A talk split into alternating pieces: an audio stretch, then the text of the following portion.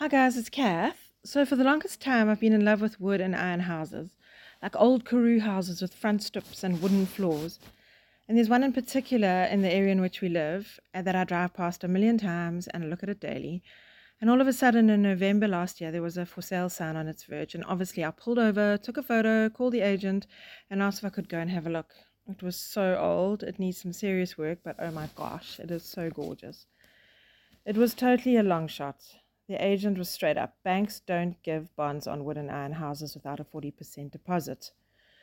So I was straight up right back and a little bit cocky and I said, Well, my God knows how much I love this house, and if it's for us, then the bank conditions won't matter. The agent humored me with, Well, I've seen some crazy things happen in my time. Of course, it wasn't going to be easy, so our first, second, and third offers were all declined, and I resigned myself to letting it go. Four months later, I was still driving past it daily and hadn't noticed a sold sign, so I called the agent to check in.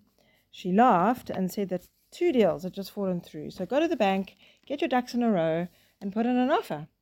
But don't forget the bank will need a hefty deposit for a wooden iron house. So we did that. We got our ducks in a row, and after 48 hours of sweating and prayer, the news came back. We had been approved for 105% of what we wanted to offer, with not even one cent deposit. Well, the agent nearly swallowed her phone and immediately asked me to send her a copy of the offer, for her to look at.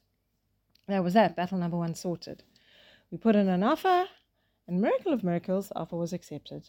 Battle number two sorted. At this point, she was starting to acknowledge that perhaps your God might want you to have the house. April, May, and then June passed. By now, we should be packed and ready to move, except that the existing house had no existing plans, and the seller had no interest in getting them done and would actually like us to pull out of the deal so that he could auction the house off for cash. What? We thought the battles were done, the miracle had been granted, but of course, no.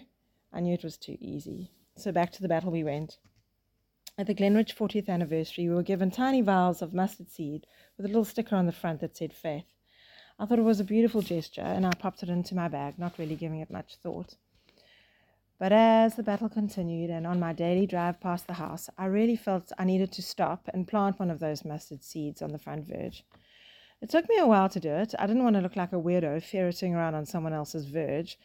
So finally, on a rainy Saturday evening, like a coward, I waited for it to be dark. And then I parked on the verge and tried to get one little seed out of the vial. Matthew 13 says, The kingdom of heaven is like a mustard seed, singular, not lots, like a mustard seed. I don't know if I was nervous, but it was very difficult to separate. One mustard seed is clumps, it sticks together, then they roll everywhere, and then they spill. I got out of the car and very casually strolled over to the spot that I thought I should plant. Of course, four cars had to drive past while I was doing my best to look inconspicuous, kneeling on the verge, in the rain, in the dark. I made a small hole, covered it up, hopped back in my car, and sped off home. Part of me was saying, Kath, you think that because you put that mustard seed in the ground, God will now give you a victory in the next part of the battle. But another part of me was saying, no, it doesn't matter the outcome of the next battle. Just act in faith. Step into the battle. It looks different every time. Sometimes we worship, sometimes we pray, we give thanks, and sometimes we just need to put a mustard seed in the ground.